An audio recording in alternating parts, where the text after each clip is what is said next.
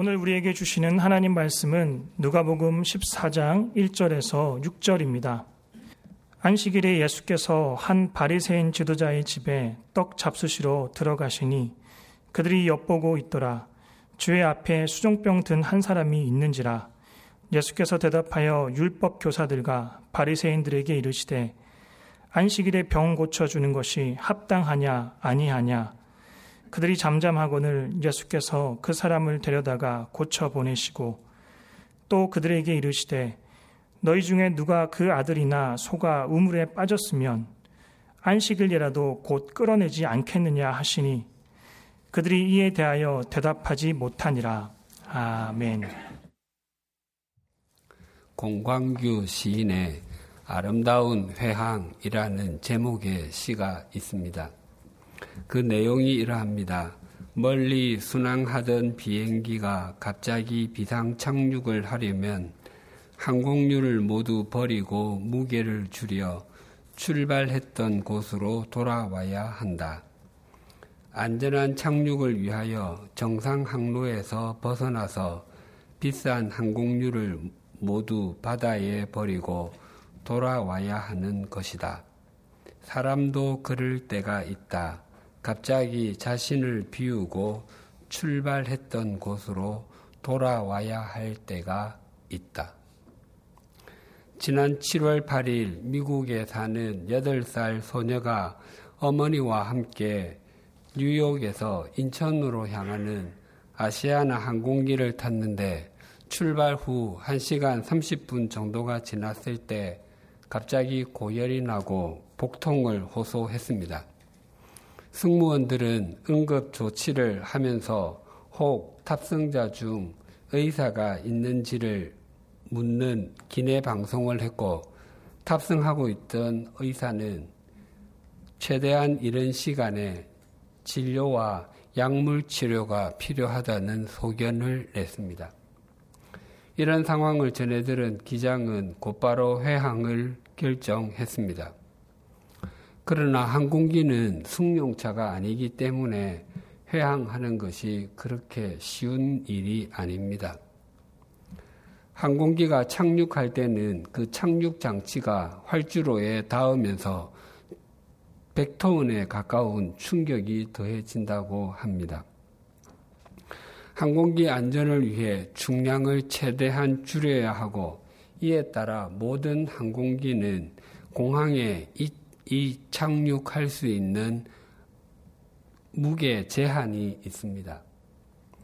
인천 뉴욕을 오가는 그 항공기는 에어버스에서 제작한 2층 구조의 초대형 항공기인 A380으로 800명도 넘게 탈 수 있는 현존하는 여객기 중 가장 큽니다.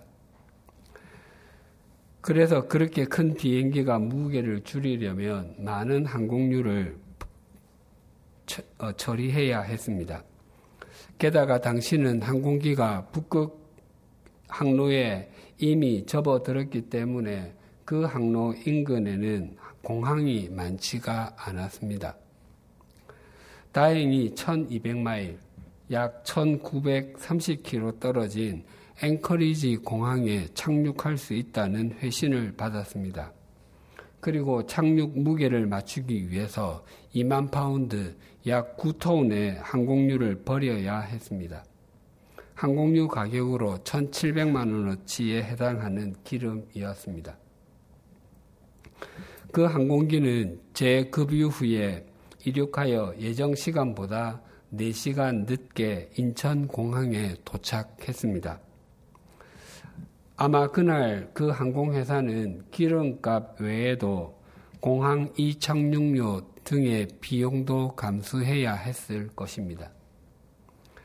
그런데 이 이야기에서 회항을 결정한 기장이나 그 손해를 기꺼이 감수한 항공회사도 참 훌륭하지만 감동적이었던 것은 그날 그 항공기에는 470명이 넘는 승객이 타고 있었지만 그 회항에 아무도 반대를 하거나 항의하지 않았다는 것이었습니다.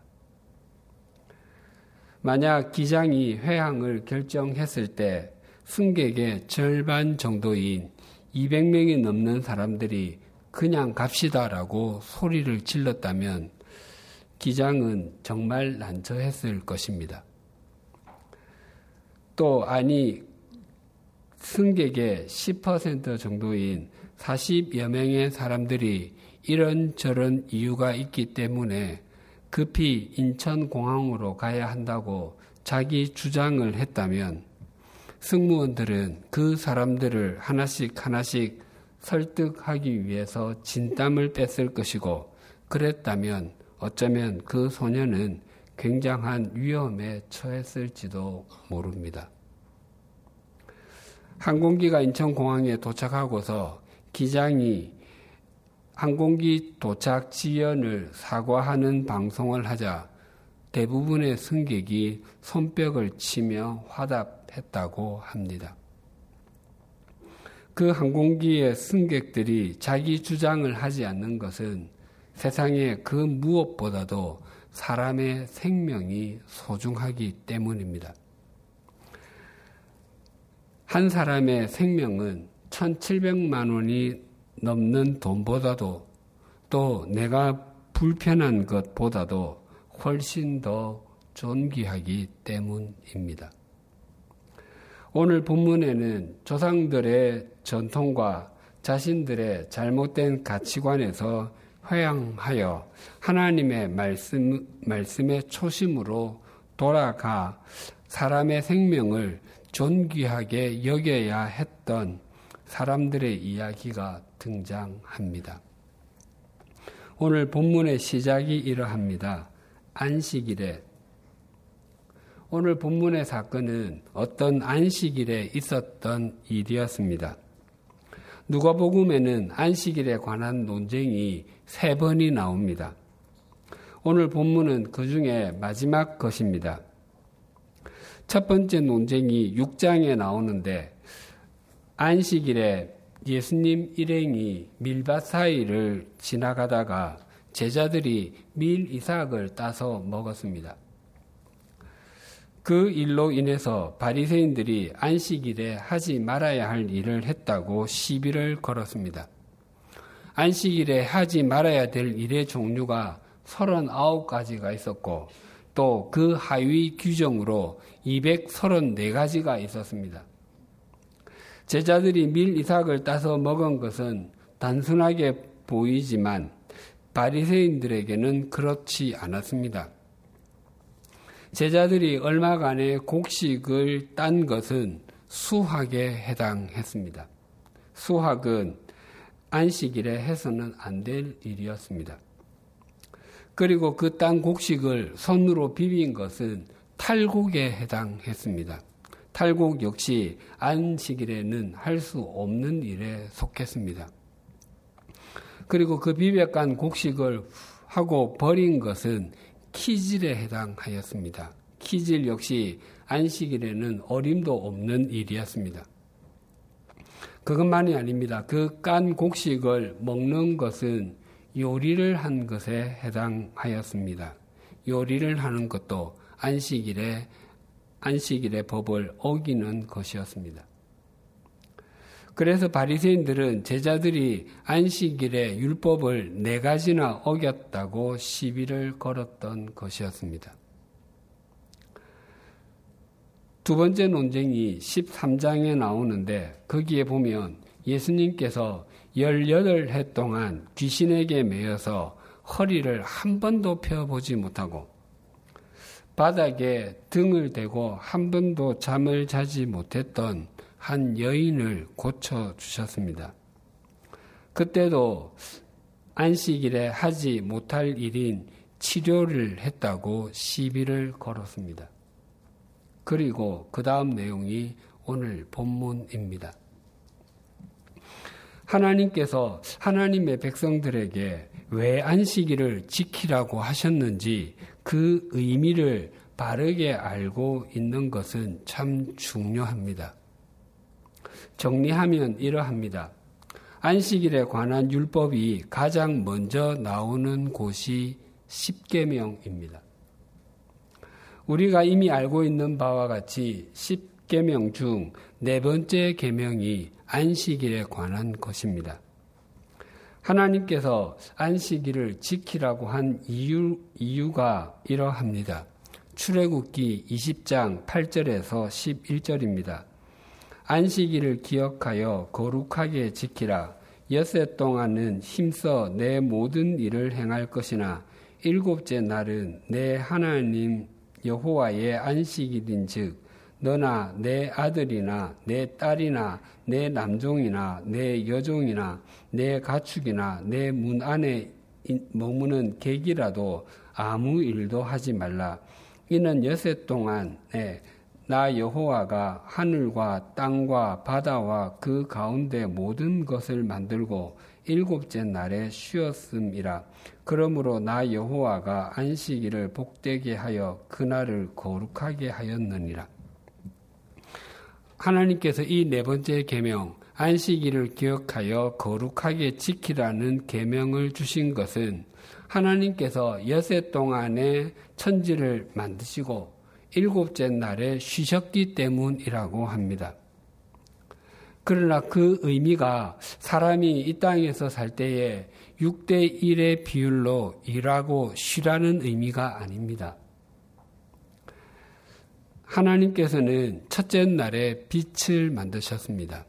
그리고 둘째 날에는 궁창을 만드셨습니다. 그렇게 셋째 날, 넷째 날 하여 여섯째 날에 사람을 만드시고 그리고 일곱째 날에 쉬셨습니다.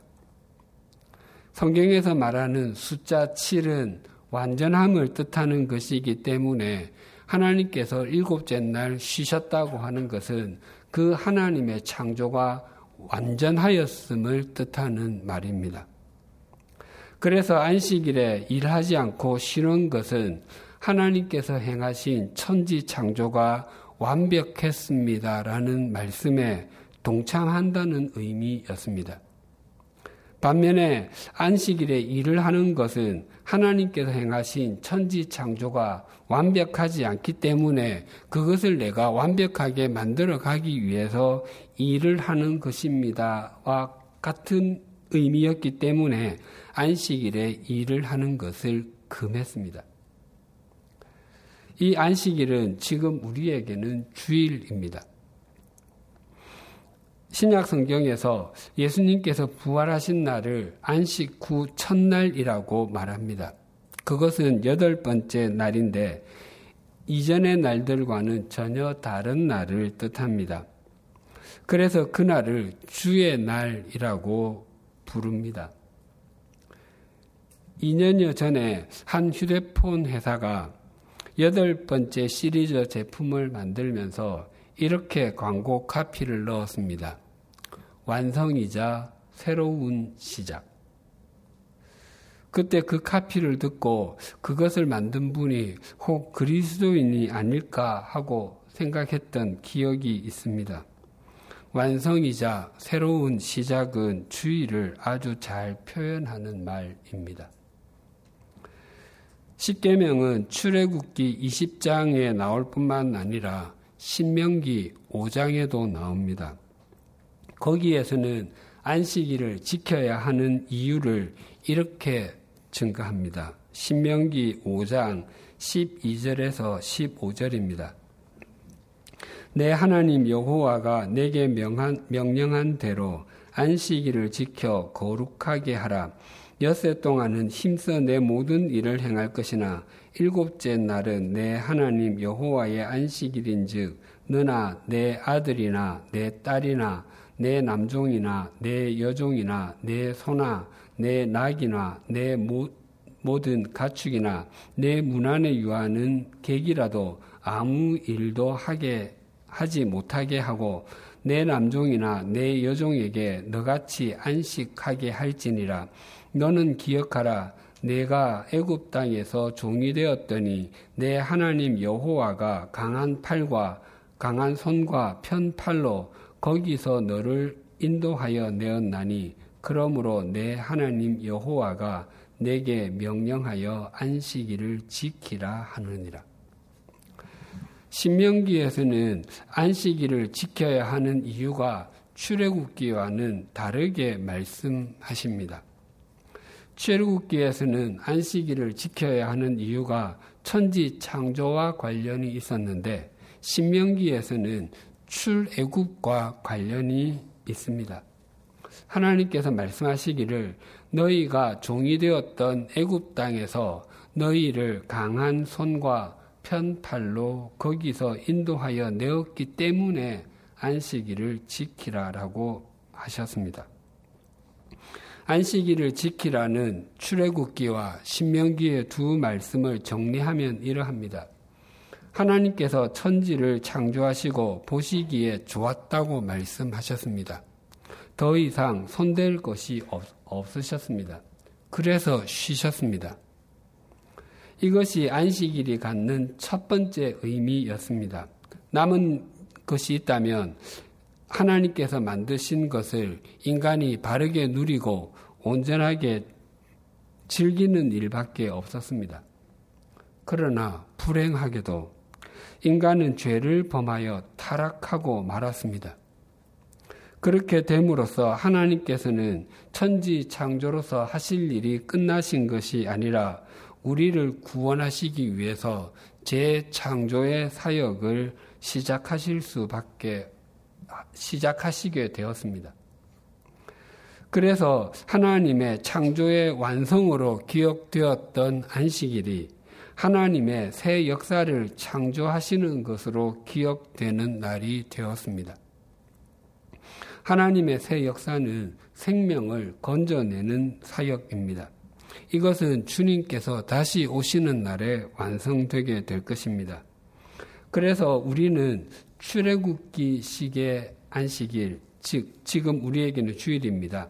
출애굽기식의 안식일 개념과 신명기식 안식일의 개념 두 개를 모두 다 가지고 신앙생활을 해야 합니다. 출애굽기식의 주일은 내가 무엇을 금함으로써 이날이 구분되었다는 것을 증명하는 것입니다. 신명기식의 주일은 생명을 살리는 일에 헌신함으로 하나님의 역사에 동참하는 것입니다.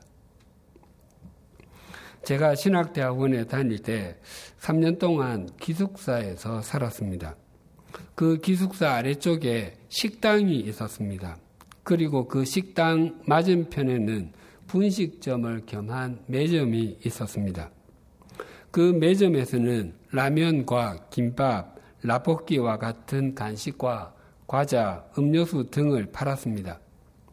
그 매점은 월요일부터 토요일까지는 문을 열었고 주일은 문을 닫았습니다.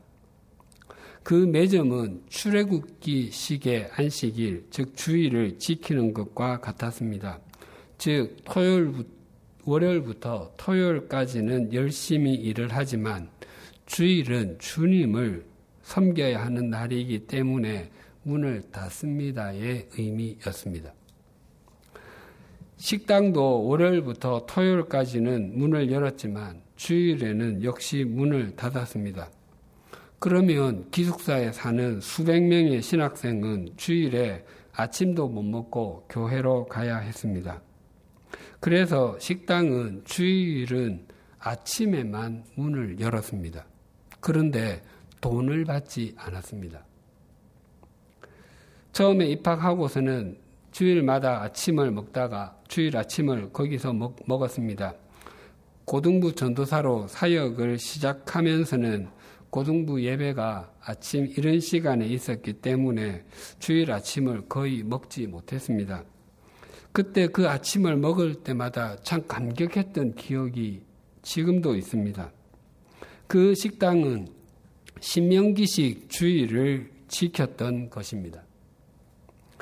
우리의 신앙생활에서도 마찬가지입니다. 남들이 다 하는 일을 금함으로써 하나님의 자녀됨을 나타낼 수 있습니다. 또 더 나아가서 남들이 하지 않는 일, 경제적으로 유익이 없지만 사람을 살리는 일을 함으로써 하나님의 자녀됨을 나타낼 수도 있습니다. 이 두 가지가 함께 있어야지만이 온전한 그리스도인으로 나아가게 됩니다. 오늘 본문 1절이 이렇게 증가합니다. 안식일에 예수께서 한 바리새인 지도자의 집에 떡 잡수시러 들어가시니 그들이 엿보고 있더라. 예수님께서 한 바리새인 지도자의 집에 초대를 받으셨습니다. 지도자라는 단어의 문자적인 뜻은 첫 번째 지배자, 우두머리입니다. 그래서 예수님을 초대한 사람은 바리새인들 중에 연장자이면서 가장 영향력이 있었던 사람이었거나 그 지역에 있는 회당장으로 보입니다. 유대인들은 안식일에 다른 사람을 초대하는 풍속이 있었습니다. 랍비들은 아무리 가난하다 하더라도 안식일에는 손님을 접대해야 한다고 가르쳤고 그것은 종교적인 의무가 되어 있었습니다. 그래서 아주 잘 차려진 식탁을 보면 안식일 같다라고 표현을 사용하기도 했습니다. 마치 우리나라 말에 모든 것이 풍성할 때에 과거에 한가위 같다라고 말한 것과 동일한 의미입니다. 그러나 식사 준비만큼은 그, 그 전날 해야 했습니다. 이런 식탁의 자리에 예수님을 넘어뜨리기 위해서 지켜보고 엿보던 사람이 있었다고 증거합니다. 본문 2절이 이러합니다. 주의 앞에 수종병 든 한 사람이 있는지라. 수종병은 몸의 조직에 유액이 비정상적으로 축적되는 병을 말합니다. 그래서 수분이 차지 말아야 할 장기에 액체가 가득해서 몸이 붓도록 만듭니다. 이 병에 걸린 환자는 액체, 물이 몸에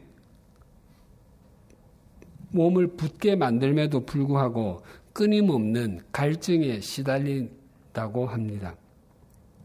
오늘 본문은 이 사람이 어떻게 해서 그 식사 자리에 참석하게 되었는지 그 이유를 밝히지 않고 있습니다. 그도 초대받은 손님인지 아니면 불청객이었는지 그것도 아니면 바리새인들이 예수님을 시험하기 위해서 계략적인 계략적으로 데려온 사람인지 우리는 알지 못합니다. 또 그가 스스로 병에서 노임을 받기 위해서 예수님께 간구하기 위하여 온 것인지도 우리는 알 수 없습니다. 성경은 다만 그 사람에 대한 예수님과 율법 교사들, 바리새인들의 반응에 대해서만 기록하고 있습니다. 예수님께서는 사람들이 묻지도 않았음에도 불구하고 사람들의 마음을 간파하시고 이렇게 답변하시며 반문하셨습니다. 3절입니다. 예수께서 대답하여 율법 교사들과 바리새인들에게 이르시되 안식일에 병 고쳐 주는 것이 합당하냐 아니하냐. 당시의 사람들은 사람들이 병을 앓게 되는 것이 범죄의 결과이거나 율법을 지키지 않을 때 하나님께서 심판하셨기 때문에 생기는 것이라고 생각했습니다. 고대 유대 문헌에는 이 병에 대해서 이렇게 기록되어 있다고 합니다. 사람의 몸에 있는 액체의 절반은 물이고 또 절반은 피다. 어떤 사람이 하나님 앞에서 인정받는 삶을 살게 되면 그의 몸 안에 있는 물은 피보다 많지 않다. 또한 피는 물보다 많지 않다.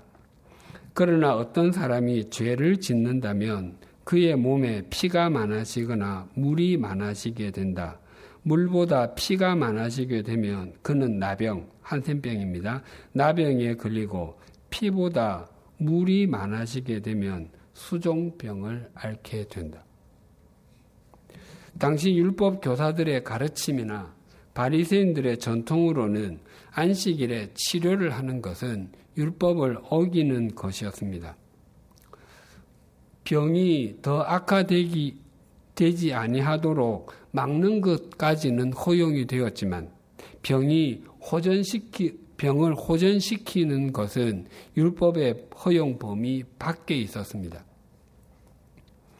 예수님의 질문에 대한 사람들의 반응이 이러하였습니다. 4절 상반절입니다.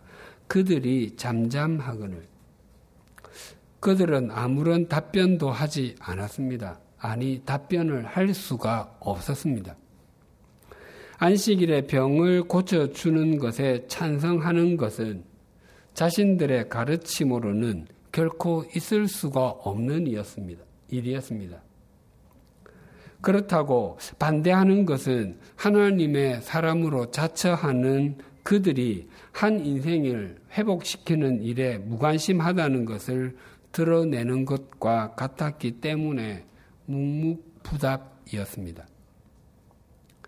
이 율법 교사들과 바리새인들은 앞서 말씀드린 출애굽기식 안식일의 개념과 신명기식 안식일의 개념 중에서 출애굽기식 안식일의 개념만 붙들고 그것만이 전부라고 생각하고 있는 것과 같았습니다.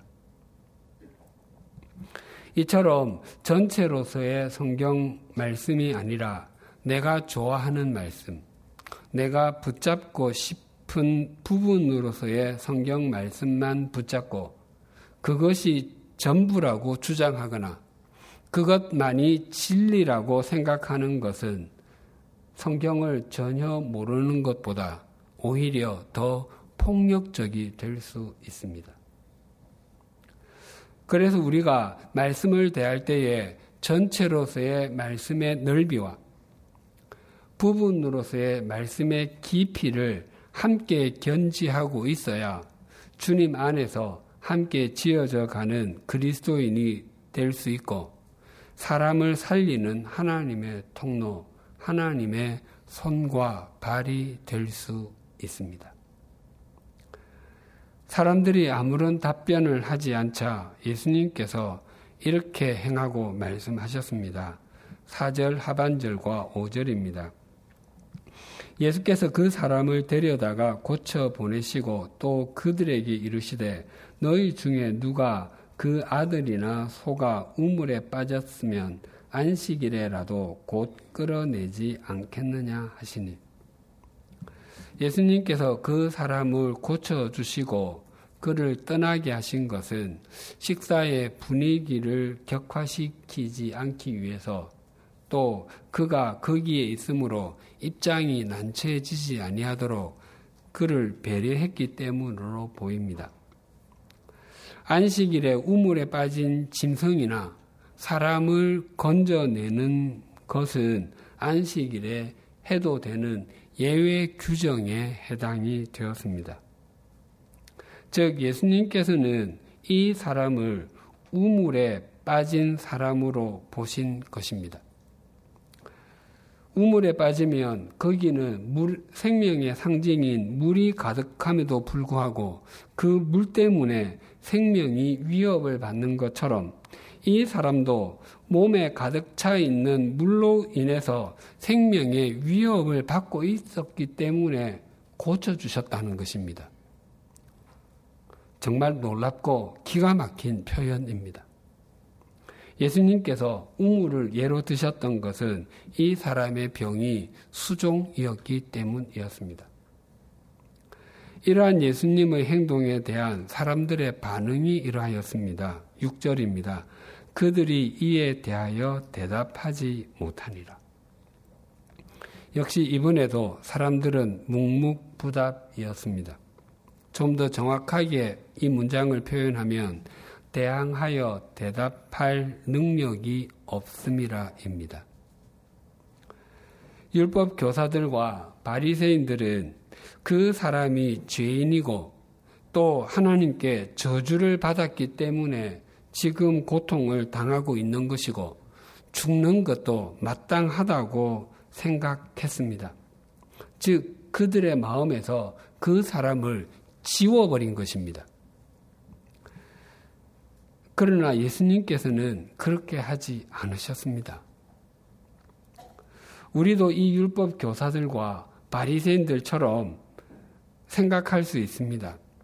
저 인간은 끝났어. 저 사람은 싹이 노래.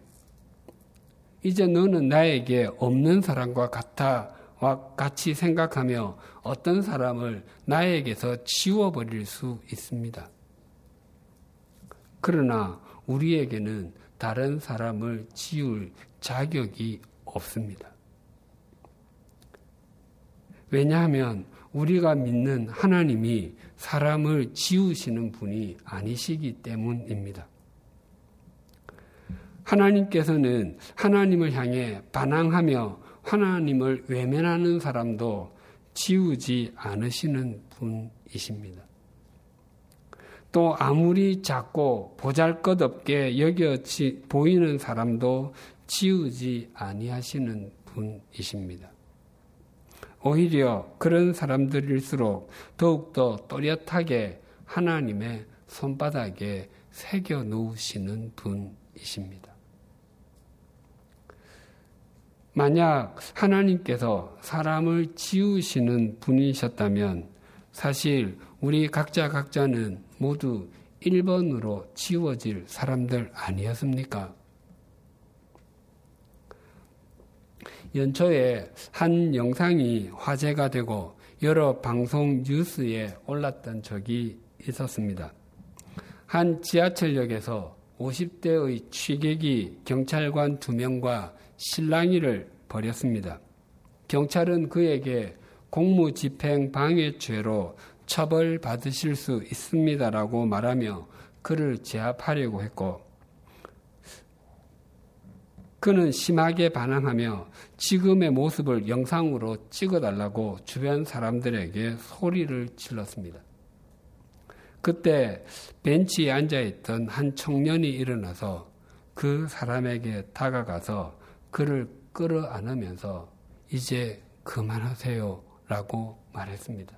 그리고 그의 등을 두드렸습니다. 그러자 그는 금방 진정하며 고개를 떨구었습니다. 사람이 사람을 지우지 않고 품으면 이런 일이 일어납니다. 율법 교사들과 바리새인들이 만약 그 수종병자를 지우려고 하지 않고 품었다면 성경에 다르게 기록되었을 것이고 그들은 2000년이 지난 지금까지도 신실한 하나님의 백성의 샘플이 되었을 것입니다. 요나 선지자는 니느웨 사람들이 악독하기 때문에 멸망받아 마땅하다고 생각했습니다. 즉 그의 마음에서 니느웨 사람들을 지워버린 것이었습니다. 그런 요나에게 하나님께서는 박넝쿨을 주셔서 그 그늘에서 피하게 하셨다가 그 다음 날 그것을 말려버려 버리셨습니다. 그때 요나가 더워 죽겠다며 하나님께 대들었습니다. 그때 하나님께서 요나에게 이렇게 말씀하셨습니다. 요나 4장 10절과 11절입니다.